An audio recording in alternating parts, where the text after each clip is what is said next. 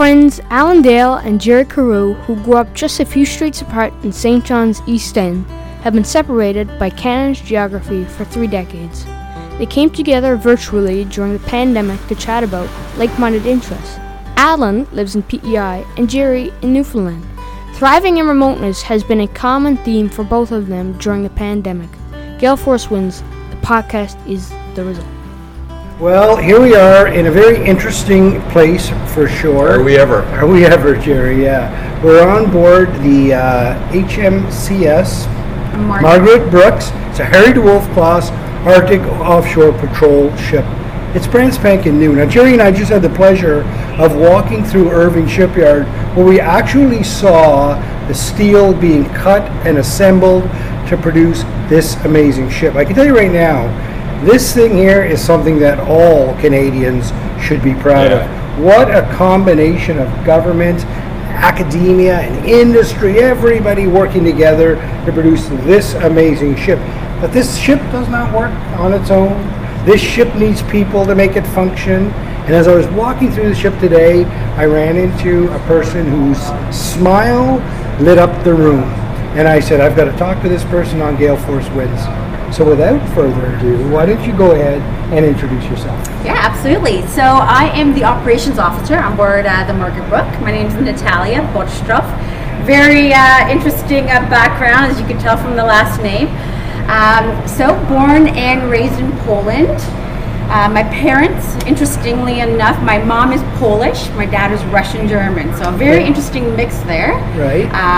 So I moved to Canada when I was 10 years old. Right. Spoke no English whatsoever, and my parents both endeavored to move into a community that wasn't so Polish-oriented, because we wanted to learn the language, learn the ways of Canada. Right. I was born in a very regimented household. Tell me about that. You know, like, you got up every morning at a certain time, you got dressed, made your bed, you ate with the family, you'd go to school, you'd come home, and it was a very routine-oriented household. You know, there was chores like making sure that my father's boots were always clean. Okay. Really?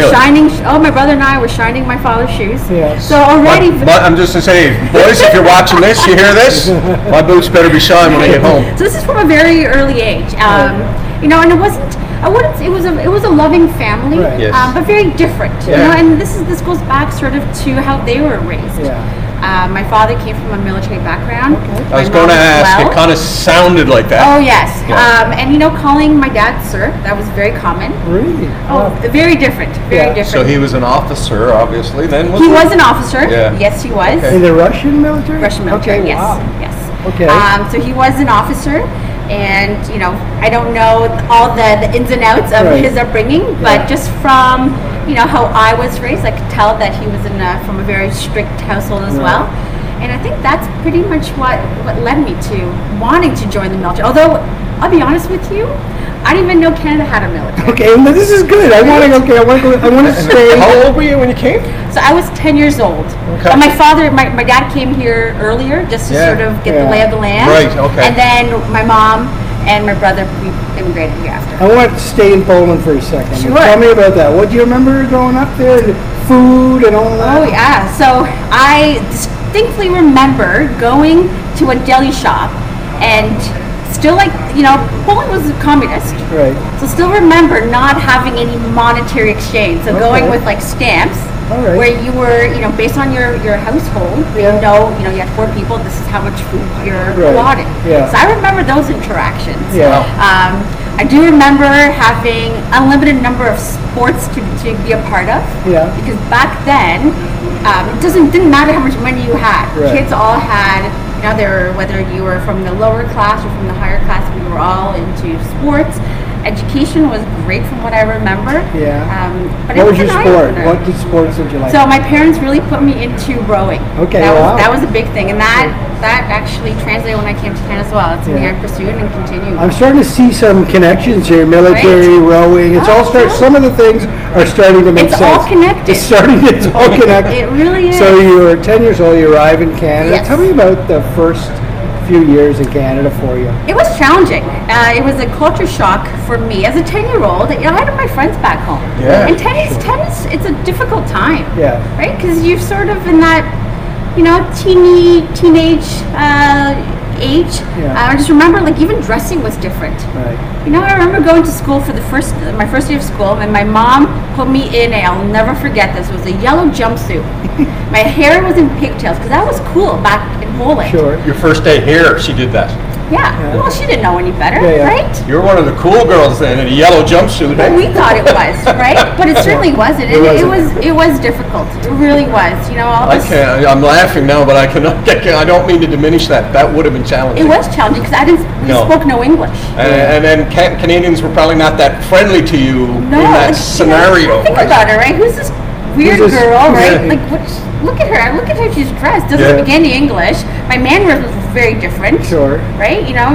You're shining boots. Well, that's it, right? Yeah. Kids were, yelling out things, and here I am, raising my hand or not, and it was a very challenging time. Luckily, we had Hooked on Phonics.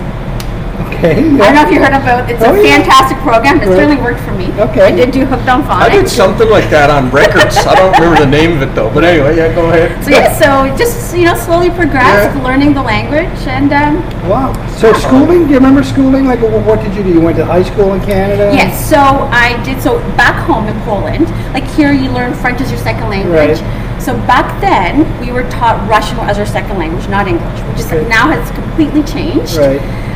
So we did that, and coming here, learning English, that's all I did. But my parents really wanted to still ensure that I spoke Polish. Okay. So Polish is my first language. Wow. Still is. So you speak Polish? You speak Russian still?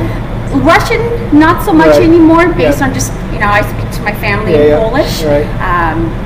But one day I will endeavor to go back into the books and learn Russian. But so I did, high school. I learned English, did all that, and went off to university. Where'd you go? Get this. I went to Queen's University. Okay. And where is RMC? Right next door. Right there. And I never put two and two together. Yeah. Military. Canada's a military, right? Right. Never put two and two together. What were you studying at Queen's? Psychology. Okay. Okay, so you're in Queen's. You see these people around in red uniforms. You guys say, okay, Canada's got a military. Then what happens? Nothing. Okay. Nothing happened. So this whole time, I could have had this amazing education, a free education through RMC. Right. No, I decided to go Queen's, lots of debt afterwards. But I was actually at a rowing competition one day. And there's this bus, a recruiting bus. Okay. And at this point, I got into finance. I worked for TD. I worked the corporate life. This is after university. In Toronto. In Toronto, yeah. I worked right on Yonge, TD, right? Hated that. It was just not my thing, right? This is a little bit different than that. You would think, right? Absolutely. So I was really tired of that lifestyle, and this bus was there. And I went in, and they were asking all these questions. I thought, you know what? I'm going to be infantry. I'm an active person. I love physical activity. I want to be in the trenches. I want to be digging, you know? You think military, right? You watch all these movies, that's what you think, right? The Navy, I didn't know they had the Navy. Right, fair enough, They're like, do you have a degree? I said, I do. Like, you're going to be an officer. Okay. I'm like, okay. You know what? You're the kind of person who wants to drive warships. I'm like, we have warships? This is awesome. So this is like, it's a recruiting, right? So they give you a CD. They're like, you know what? Here's my information. Yeah. Take this CD and watch it. I did. And it was remarkable. Tell me about that. Well, it was like, you're driving a warship, you have all these small boats, right? It was exciting, right? I'm like, I love concurrent activity. I love a regimented lifestyle. This is what I grew up with. I want it. So I signed up. But it was really interesting because at the same time, I was kind of going through the RCMP process. Okay, all right. Yeah. You're keeping irons in the fire. Right? But the RCMP was going through a lot of sort of changes, and that process was taking a long time. And so I went through the whole process of getting to the military. I signed up, I got in, and then 3 weeks later, the RCMP sent me an offer. Okay. No I said, way. You know what? At this point, I am so excited for the Navy. I could drive warship, absolutely. And so, the story out. Come on, it's remarkable. It's remarkable. Okay, I want to know. Okay, so here we are. Yes. Now we're here. We're in the Navy. We're on board this incredible ship. Yes. I want to go back a little bit, though, before you got to where you are right now. Because you fit a lot in from what you've just described to me. What was it like the first time you went to sea? Do you remember that feeling? Oh, do I ever. So my first day at sea was a very interesting, so I never thought I could be seasick. Right. But I was extremely seasick. Yeah. And it's one of those things that sticks with you forever. You remember. To this day, I'm still seasick. You know, really? you do a little cold move. Yeah. And this sea state, which is nothing, it's glass. You get a little motion sickness. You do. Okay, yeah. But I'll tell you, aside from that, it was an eye-opener. You're seeing a city on water just floating. Yeah. You're self-sufficient. And you think about like how everything works and how people, how all the amount of work that goes into making this machine run, it's remarkable. And everybody knows their place. Right. So when there's chaos, because usually when you go to sea for the first time, it's chaos. Right. Because they're testing all these organizations. Yeah. But everybody knows where they're going, and it's remarkable to see it. Yeah, it's just like all the parts coming together, right? It's like an orchestra, right? Yeah. You have all these parts working together, but it's making it work. Right. It's amazing. And I remember the CO on the bridge, because I was a bridge watchkeeper. We're going through that process, yeah. So my main job was on the bridge. I just remember the CO just being so calm and collected, and just seeing that leadership and their way of being was like, that is remarkable, and that's what ignited me to keep moving forward. Right. Well, you know, it's funny. You know, Alan, we met two naval warfare officers in Colorado. Okay. Yes, I'm sorry, you're right. Two ladies on the Toronto. While I was on the bridge, they calmed me. Like, it was just spectacular to see them doing their thing. Yeah, there's certainly a presence that people have when they're in control of a situation, and I think that the Navy really trains that well. Keep the presence, keep things calm, keep things level. It's the only way to make things work. 100%. So what do you do on board this ship? So on board the ship, I am the operations officer. So does that mean that you are a fully trained operations room officer now?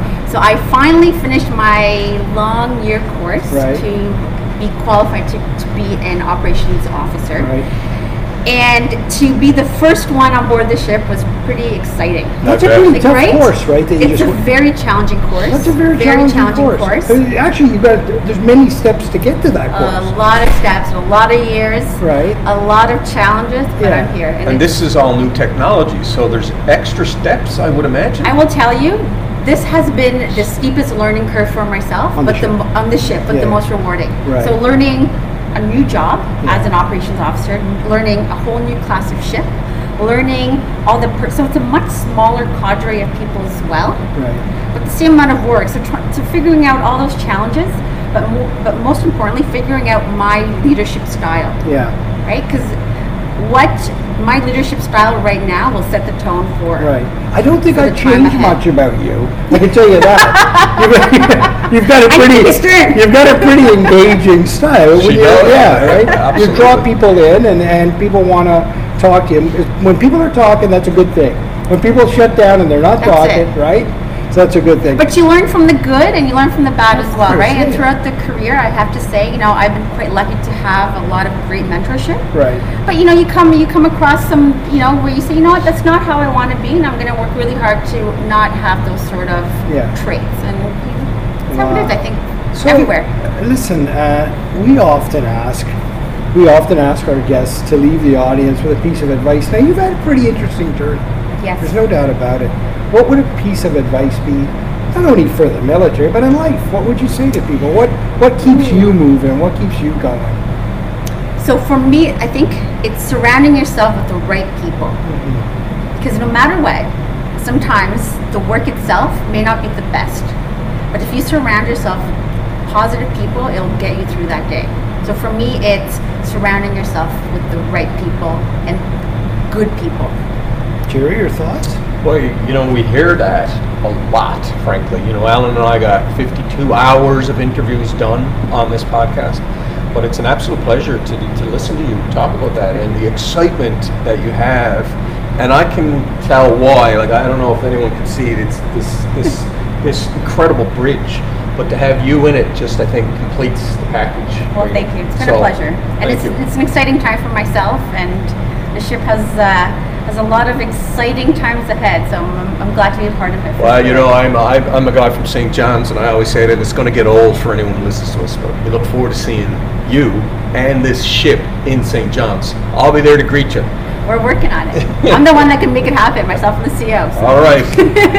Well, another wonderful episode of Gale Force Winds. I'm just going to say this. If you can't find inspiration in this story, I don't know how you can't. It's unbelievable, really remarkable, and thank you very much for sharing your story with us, inviting us in. Thanks for smiling and catching our attention to want to talk to you. It's absolutely wonderful, and thank you for what you're doing for Canada. We certainly appreciate it. Thank you very much for the time. Thank you. Thank you very much. Well, another great edition of Gale Force Winds, and Jerry and I, as we mentioned earlier, had the pleasure of walking through Irving Shipyard, seeing these wonderful Arctic offshore patrol ships being built. And I got to tell you, it was pretty remarkable to see the steel come in one end, big modules being put together at the other end, and then you walk right out the door and there's a brand new warship right in front of you. Well, you're right. It was incredible. It was unbelievable, Jerry. But here's the best part. Somebody gets to be in charge of that brand new shiny warship, and that's got to be a privilege. Yeah. So without further ado, why don't you go ahead and introduce yourself? Hi, I'm Commander Nicole Robichaud, and I'm a commanding officer of HMCS Margaret Brooks, our newest AOPV that just came off the line and delivered. What does that AOPV stand for? Arctic Offshore Patrol Vessel. Right. So it was delivered to the RCN on the 15th of July, and we're now getting it ready to go and take it out on our first sail in mid-November. It still has the new car smell. It's got new car smell. It totally has 100%. Nicole, where are you from originally? So I've moved around a lot as a kid, but I moved to Red Deer, Alberta. I went to junior high and high school in Red Deer, Alberta, so I consider that home. Red Deer, Alberta. I don't see the connection. Not many people do. No, okay, but what was it about the sea? Well, as a kid, I was in Sea Cadets, so I was a Sea Cadet from the age of 13 to 19, and then I was also a Sea Cadet officer until I just... Until I joined the Reg Force in 2002. So through my time in Sea Cadets, I got to go and spend the summers out in out in Comox, BC, at HMCS Quadra. Wow. And from there, I got to go and drive on boats, learn how to drive the training vessels, sailing. So I spent more time out west in the ocean than. What was the name of your Sea Cadet Corps? RCSEC Red Deer. RCSC Red Deer. Yeah, that's where I was a cadet. Yeah. And then you went out to Quadra every summer? Every summer, and then when I went to university at University of Alberta, and I switched over and became an officer at RCSC Resolute in Edmonton, Alberta. My goodness gracious. So it's amazing, you know, you'd be surprised how many guests we've had on, and not all military, that have a foundation in the cadet organization. It's the best program out there. Tell me about it. I didn't know it was cadets in Red Deer, frankly. Tell me about it. What it meant to you. It's the best program out there. It goes and teaches kids self-discipline, time management, responsibility, self-confidence. So you go and do things that you'd never... that a typical kid would not do. So going away from home each summer to go and meet new people from all across Canada. So I have a wide network of friends from West Coast all the way to Newfoundland and up north even. Like so, it's just a remarkable experience. The best program out there. So it's interesting, right? I came through the cadet program as well. I was in RCSEC Terranova. That's where I went to cadet, and I still have friends to this day from when I was in cadets. Is that the same for you? Yeah, that's the same for me. Yeah. So what is that about? Why is that? I don't know. Not many people can go and say they've maintained friendships from when they're a teenager. So it's going on 30 years now, if not more. And it's because we've done something together, right? Mm-hmm. You go out to Quadra and stuff, and Quadra's a fun place to be. It is a fun place, yeah. Tell us where that is. Our audience wouldn't even know where that is. So it's Comox, British Columbia. Yeah. So it's out on a spit called Goose Spit, and they have a cadet training camp there that they go and during summers they go and bring about 1,000 cadets from all over Canada to participate in various activities and coursing.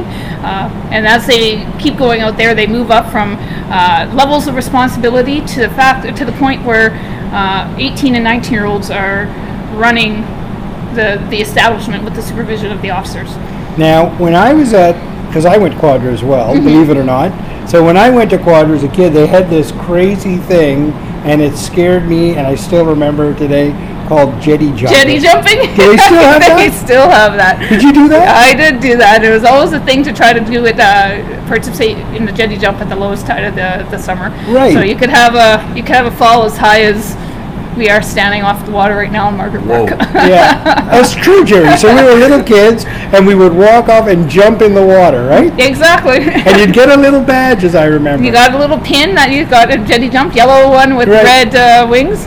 Ladies and gentlemen, I'm getting jealous now. I did not have this experience. Okay, but you know who else has the Quadra experience with us in common? You know who else went to Quadra and was the coxswain of Quadra? Admiral Santarpia. Admiral Santarpia, that's right. And it's funny, I get into conversations with people, say, I went to Quadra, it's a really neat thing. I agree, the cadet organization is a pretty special thing, isn't it? Yes, it is. Yeah, so, and this is kind of what brought you here.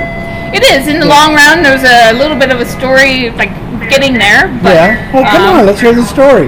So, I went to University of Alberta, and I have my degree, Bachelor of Forestry. So, I went and worked in the forestry industry for a couple of years. Unfortunately, the forestry industry tanked, and so I was doing odd jobs, consulting, but I didn't like working paycheck to paycheck. Right. So, I decided, I knew I liked this military thing. I knew I could do it. So I went and signed up for the Reg Force, and lo and behold, almost 20 years later, here's where I am. Wow, that's awesome. That's incredible, right? I mean, it's 20 years to get to this. Yeah. So tell us where we're stood. So tell us about the ship, a little bit about the ship. So HMCS Margaret Brooks, as mentioned, it's the newest ship that the Royal Canadian Navy has. It's an Arctic offshore patrol vessel, so we are going to be going and operating up north in the Arctic and Canada's Arctic and representing Canada and showing our sovereignty up north. Do you want to know, like, what's she named after? Before you go on, I just want to bring you back to when we interviewed one of the young sailors on the HMCS Toronto. We asked him about all the places he visited in the world. Do you know the one place he said was the most striking for him? Canada's north. And I'm still inspired by what that young man said to me. And it's phenomenal. Listening to you talk about that, our sovereignty in the north is so important. Well, and you know what? And misunderstood, right? So tell us about the north. Why is it so special? It's not everyone goes there, right? And you go and see, I don't know, you just see the icebergs, which everyone's fascinated with. You can see the wildlife, which we don't get to go and see here. Just the way of living is different. There's a majestic factor about it. Yeah. I think it's just because to me, it's an unknown. So it's very majestic, and the fact that I get to go and travel up there on board this ship is just... You get to go up there and travel on a pretty cool ship. I do. Okay, right? So that's cool in of itself. Ship doesn't function on its own, and it is beautiful. The ship really is. It is truly something all of Canadians should be proud of. But it functions with the people inside it. Tell me about those folks. So the crew has been posted to HMCS Margaret Brooks for some of them as long as 2.5 years now. And so if you go and do the math, 2.5 years, and we just got the ship on the 15th of July, a lot of people have gone and put a lot of time and effort to make sure that Margaret Brooks is what she is right now. So I am looking forward to taking these people out on our inaugural sail in November so that we can go and see the work come to fruition, to see that yes, we've all worked together. It's huge. Right. We went from a bare-bone steel ship to bringing everything on board to making sure that we can go to sea as a group. A lot of training that's been happening. A lot of storing the ship, making sure that we're ready to go. So to go and see that first time that we're off the wall, so we're not tied up to a jetty. Yeah. And then the looks on the crew's face. There's a lot of time and effort that went into this. What's it going to feel like when you just back away from the jetty for the first time? Absolutely terrifying. Yeah. Okay. Terrifying. Yeah. But that'll be an insight that no one else but me will feel that. But you'll know you're ready for it and all that. We're ready for it. So the team has gone and put the time and put the training. We've done... By the time we get there in November, we will do everything that we could possibly done to ensure that we're ready for this. You know, Natasha, we always ask our guests to leave the audience with a piece of advice. You've had a great journey, for sure, and not only have you had a great journey to get here, quite frankly, you're in the middle of a great journey and on a trajectory. So, I mean, it's going to be a lot of fun the next however many years that you stay doing this on behalf of the country. What would a piece of advice be?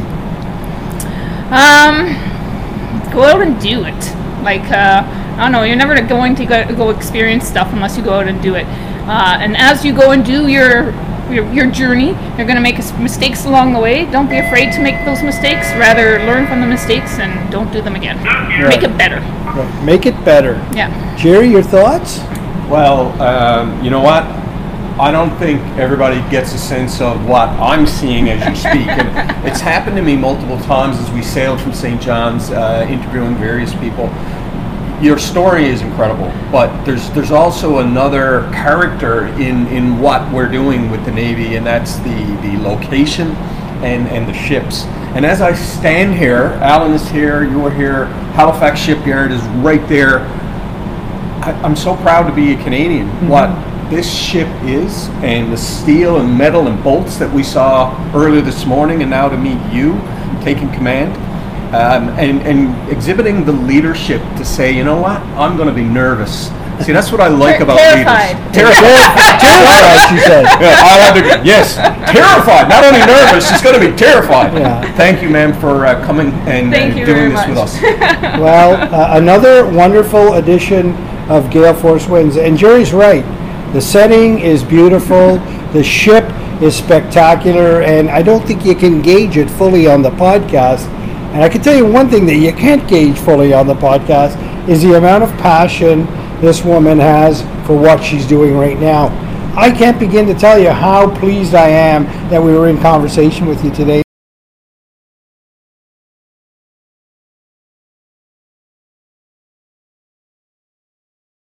The world needs more Natasha Robichaud. I agree, and you know what, Alan? Because I'm so inspired, I'm actually going to show everybody what we're looking at. Thank you, Natasha. Nicole. Oh. We're going to edit that. Yeah, cool. Oh my God. Thank you for tuning in to Gale Force Winds. That's Gale Force Winds, WINS.com.